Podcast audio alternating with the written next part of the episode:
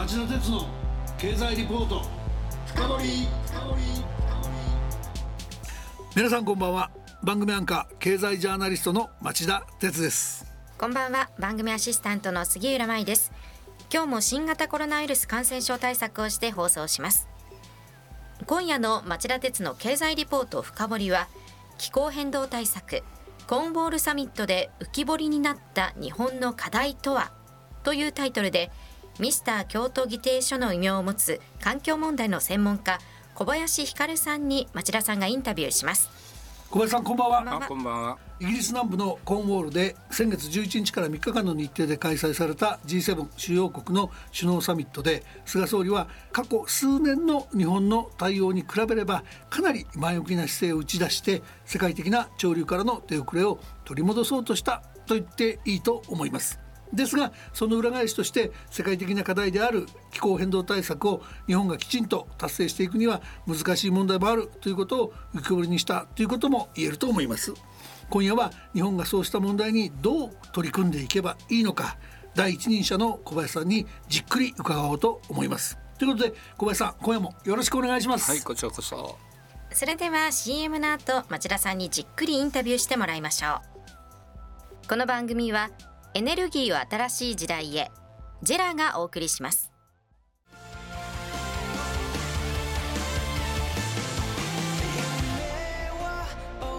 本気で夢を追いかける時。新しい一歩を踏み出す時。大切なものを守りたい時。誰も見たことがないものを作り出す時。自分の限界に挑む時。絶対できないと思って始める人はいない。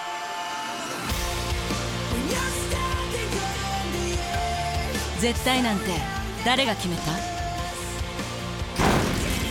？CO2 が出ない日を作る。ジェラはゼロエミッション火力と再生可能エネルギーで2050年 CO2 排出ゼロに挑戦します。発電の常識を変えてみせる。JERA. 町田鉄の経済リポート深掘り。ゲストの小林光さんのプロフィールをご紹介します。1973年慶応大学経済学部を卒業し環境庁現在の環境省に入庁されました1997年から環境保全対策課長として京都議定書の取りまとめに奔走されその後地球環境局長や官房長を経て2009年に環境事務次官に就任されました。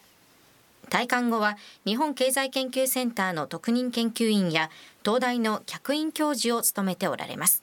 東大の工学博士号もお持ちです。はいそれでは早速伺いましょう。菅総理の就任以降日本の気候変動対策は長かった停滞期をようやく脱し環境先進国の動きを少しずつキャッチアップし始めたようにも映ります。まずは先月開催の G7 コンウォールサミットまでの状況を整理していただけますか。長かった停滞期というのはその通りだと思います、はい、簡単に振り返ってみます。と昨年の10月ですか菅総理の初めての総理大臣所信表明で、はい。今までは2050年は80%カット温室効果ガスについてですね、はい、言っていましたのがもう脱炭素だということで実質ゼロとはっきりおっしゃった、はい、脱炭素については2050年以降なるべく早くと言ってただけで具体的な年号は言っていなかったんですね。そういう意味で一つの大きな進歩だと思います。はい、がさらにその後4月ですね、はい、バイデンさんが主催する気候サミットに備えてだと思いますけれども2030年のまあいわば中間目標についても発言をされたと、はい、26%だったのを20%ポイント上増しですねしまして46%、うん、でできれば50%を狙うんだということを言いました。これも日本としてはかなり大幅な、うん、あの私自分ちでもいろいろ対策やってるんで、はい、えー、それは20%の決はすごいなという感じは正直言っていたしますが、まあ、そうやって欧州諸国に追いついたとい。うのが、まあ、正直のとこかなというふうに思います。でそれも踏まえて G7 のサミットではバイデンさんがすごく前向きにアメリカがなったんで今までアメリカが入ってるとできなかったことがいくつかあったんですが今世紀中に1.5度までは上がるのはしょうがないけど、うん、そこまでに抑えましょうという話に、まあ、G7 が乗ったとい。う点も、まあ、画期的だったと思います。うん、それからあとは2050年ゼロ。これはまあバイデンさんも言ってらっしゃいます。それから2030年が50%これは実は日本よりちょっときついんですけども、うん、えそういうことを、まあ、宣言としてコミュニケですが、まあ、言ったというところが画期的だなというふうに思います。うん、まあ、その他にテーマとしてはですね石炭火力の対策なんかについても、うん、G7 の共通のポジションを出したと、うん、国内よりもその G7 の方が少し背伸びをしたという感じが、まあ、受けますけれども、大体まああの G7 に恥ずかしくなく参加ができたということはできるかと思います。うん、今お話に出た石炭火力の特にその途上国向けの輸出支援のお話とかですねやっぱりこれお金のかかる話なんでそのあたりのその少し具体的な G7 の成果っていうところも踏み込んでお話しいただいてよろしいでしょうか？そうですね特にその政府が行うような、はい途上国の石炭火力作りに対する支援はしないと。具体的に言うとその排出削減対策をしてないような石炭火力については支援をしないと、はい、それも2021年中にやめますという具体的な言い方であります。今まではまあ日本なんか高効率の石炭火力はいいじゃないと、支援してもというようなことだったんですが、もう少し厳しくなったというふうに言えるかと思います。はいそこのところは外務省の役なんか見ると高効率のものを除いてダメなんだという言い方をしているようなんですけど実際厳密には、まあ、G7 にありがちなのかもしれないですけど玉虫色でこれからまた揉める要素も残したような話なのかここのところちょっと詳しく伺ってもいいですかね。うんその大変残念ながら私はのその場にいたわけでもないので、うん、どういうふうに解釈していいかっていうのはちょっと正確には申し上げられませんけどまあ、あの字から見ますと、うん、単に効率がいいからいいってことではなくて、うん、石炭火力に対してさらにこう排出を削減する、まあ、工夫がしてあるとい。うことが求められてるんだと思います。技術的に言うと例えば CCS って言いますけれども、はいはい、煙の中から炭酸ガスを取ってそして埋めてしまうというような方法もありますし、うん、あるいはあのいろんなバイオ燃料を混ぜるあるいはアンモニアを混ぜるとか、まあ、水素を混ぜるとかそういうことでそのさらに CO2 が減る工夫がしてあるというのが、まあ、求められることじゃないかなと率直には思いますけど。うん、はいそうするとあの帰ってきてから小泉環境大臣あたりがですねそういう技術はないんだからイコール石炭はダメだって言ってますけどもここは産業界が血の滲むような努力でも何でもして水素を混ぜるとかアンモニアを混ぜるとか CCUS で例えば二酸化炭素を何かと混ぜて固めてコンクリートかなんかと一緒にしてビルの材料にするとかいろんなことが本当にできれば使ってもいいってことですかでもそれってうまくやれば、うん、とんでもない産業にもなりますよね。うん、そうですね私はただ個人的な意見ですけど、はい、あの新しい石炭火力を作ってまでそういうことをするのかっていうのは少し疑問だと思います。どういうことかって言いますと石炭火力特にこの効率のいいようなものになってきますと負荷変動といいますかね出力調整がまあできないんですよね。うん、で片やその再生可能エネルギーってどうしても触れるのでそうすると期待されるその火力発電に対する役割というのは出力調整ができるということなんですね。はい、ですので再生可能エネルギーの主力化っていうことと出力調整ができない石炭火力とか原子力っていうのは競合してしまうんですね。例えば再生可能エネルギーをまあ昼間たくさん作って夜に備えて貯めようと思って、うん、揚水発電をして、水に変えて山に持っていくと思うと今度夜はその石炭火力の 電力が待ってまた山に持っていこうと思うともう持っていけないわけですね。そういう矛盾が出てきますんで私はあの新しく作るような言い訳になる理屈だとはちょっと思えないんですね。ただ今せっかくあるやつをそれもいいやつをそのどう使うかっていうんだったら、まあ、そういうこともあるのかもしれませんけれども。なるほど、はい、ただそうなってきますとねやっぱり今言ってるその電力基本計画のですね構成もっと再生可能エネルギーをどっさり増やさなきゃいけないし火力なんてほとんどゼロにまで限りなく近づけていかなきゃいけないしその中でどの程度原発の利用が許されるのかも含めてですね相当しっかりした日本国内の作戦作りっていうか問われてるんじゃないんですか？そうですね。あの今だからあのエネルギー基本計画というのの見直しをして総理のおっしゃってる方針をどうやって裏打ちするかということを議論してますけれどもまあ、横で聞いてると外分しますとはい、えー、とちょっといろいろ混乱してると大問題で今おっしゃったような問題がなかなか解けないということがあると思います。火力はその先ほども言いますけど負荷変動を調節するためにはなくならないと思うんですね私。例えばバイオマスであるとか、うんうん、いろんなことでそれはあの使いようがあると思うんですけどただおっしゃるように石炭火力とか原子力についてはそういう調節ができないもんですから、うん、ちょっとその文脈の中では劣後するって言いますか、うん、やっぱりついつまが合わなくなるんじゃないでしょうかね、うん、はい、どうやって水素を作るかっていう問題なんかはあるんですけど水素発電を突き詰めていくんならその作った水素を貯めとく方がよっぽど火力でいろんなことを追求するよりは展望が開けるような感じもありますよね。まああの個人的には水素が大変好きなのでそういうふうにおっしゃっていただくとそうだなとまあ、いずれにしろあの水素を作るとエネルギーがまあ1割ぐらい後腐って損する、うん、また水素を燃やすんならいいですけど、うん、また日本の場合にはその燃料が必要ですので、はい、燃やす水素もあると思うんですがそうじゃなくてまた電気に戻そうと思うとまた1割ぐらい損してしまいますので、うん、まあ、そういう意味でそのよっぽど安い電気、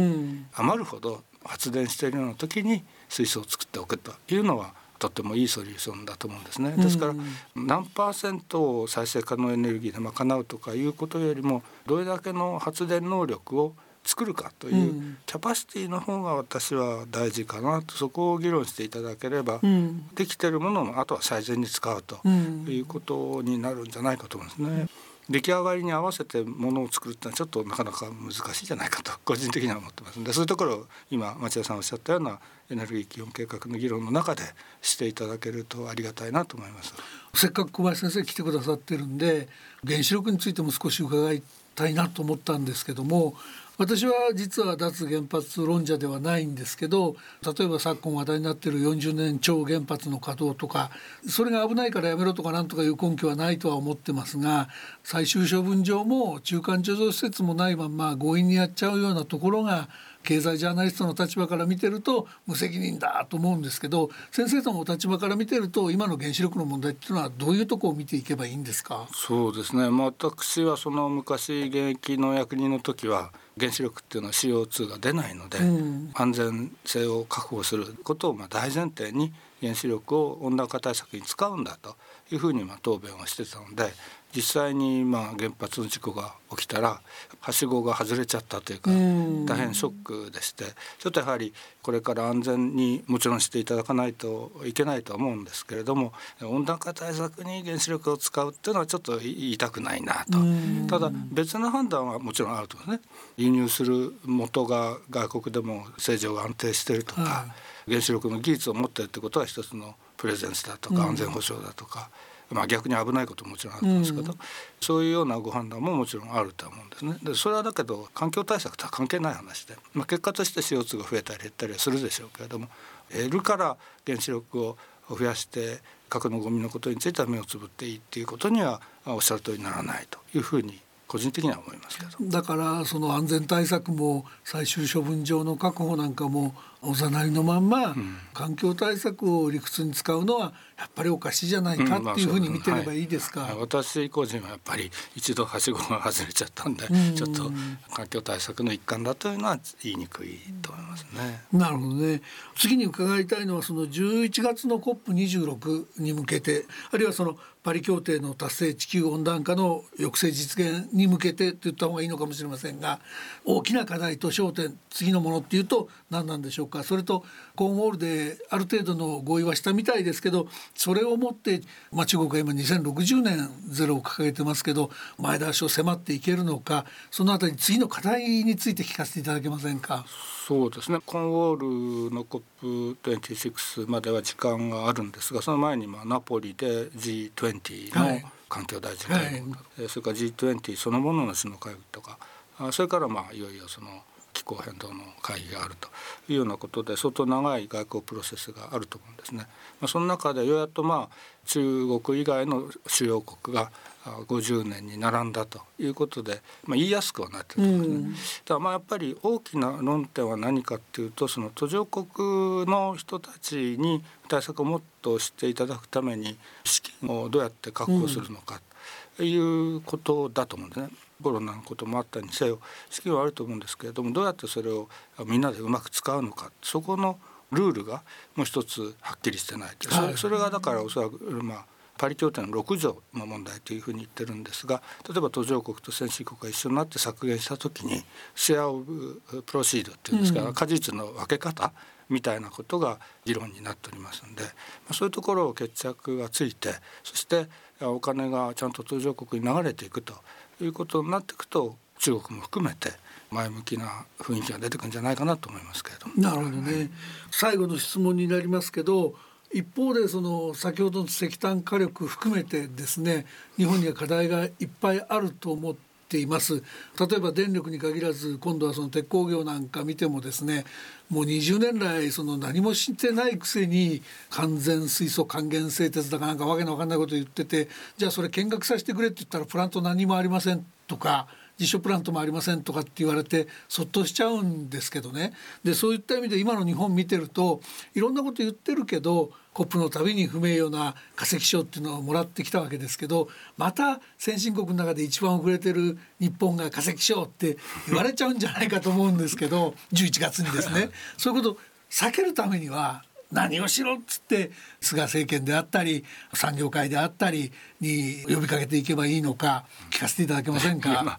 化石賞ももらえるうちが花じゃないですか。あのなんて言っちゃいけませんけど、その世界の流れの足を引っ張れるだけの力がもはや日本にはないので、そのうちもらえなくなっちゃうんじゃないかという気もするんですけどまあもらえるうちは確かに気にかけてもらってると思います。なるほど、はい、今もう町田さんおっしゃった通りでもう後がないので、うん、あのもうやるべきことをやるともうその言い訳をしている時間がなくなって言い訳してると本当にもう儲けがなくなると他の国が儲けちゃうとこういうとこまで来たのをおそらく産業界の人ももう知ってると思うんですよ、うん、なんでやっぱり世の中変わると思いますね。日経新聞見ても関係のことばっか書いたんじゃないですか。いやでも ESG とか SDGs とか言ってるくせに、うん、結局補助金くれって言って回ってる人たち多いですよね、産業界にはね、まあまあそうもありますけどね、いずれにしろいいことをやることはいいことで私はあのチャンスだと思います。わかりました。小林さんあの今日も大変興味深いお話をありがとうございましたところでですね小林さんあの先月エコなお家が横につながるというご本を上司されててでそのご自身20年に及ぶエコハウス住まいの経験をもとにこの地球温暖化対策の主役は我々市民でエコハウスに住めば社会の役に立つだけじゃなくて自分の得にもなるんでっていうご主張を展開されてたんですねぜひ来週もですねこの番組に出ていただいて、はい、どうすればそんなに得になるのかそのあたりの秘密をぜひお話しいただくわけにはいかないですかね。はい、あのもう喜んでまいります。ありがとうございます。はい、なんかお役に立つんであればあの本も何冊か寄付して三三冊ぐらいでいいですかね。ありがとうございます。ありがとうございます。ぜひあの読者の方にあの増えていただければなと思っておりますので、はい。リスナーの皆さん来週そのプレゼント楽しみにしてくださいね。来週はミスター京都議定書小林ひかるさんにエコなお家のお話を伺います。それでは来週も金曜夕方4時からの町田鉄の経済ニュースカウントダウンからスタートする3つの番組でお耳にかかりましょうそれでは皆さんまた来週この番組はエネルギーを新しい時代へジェラがお送りしました。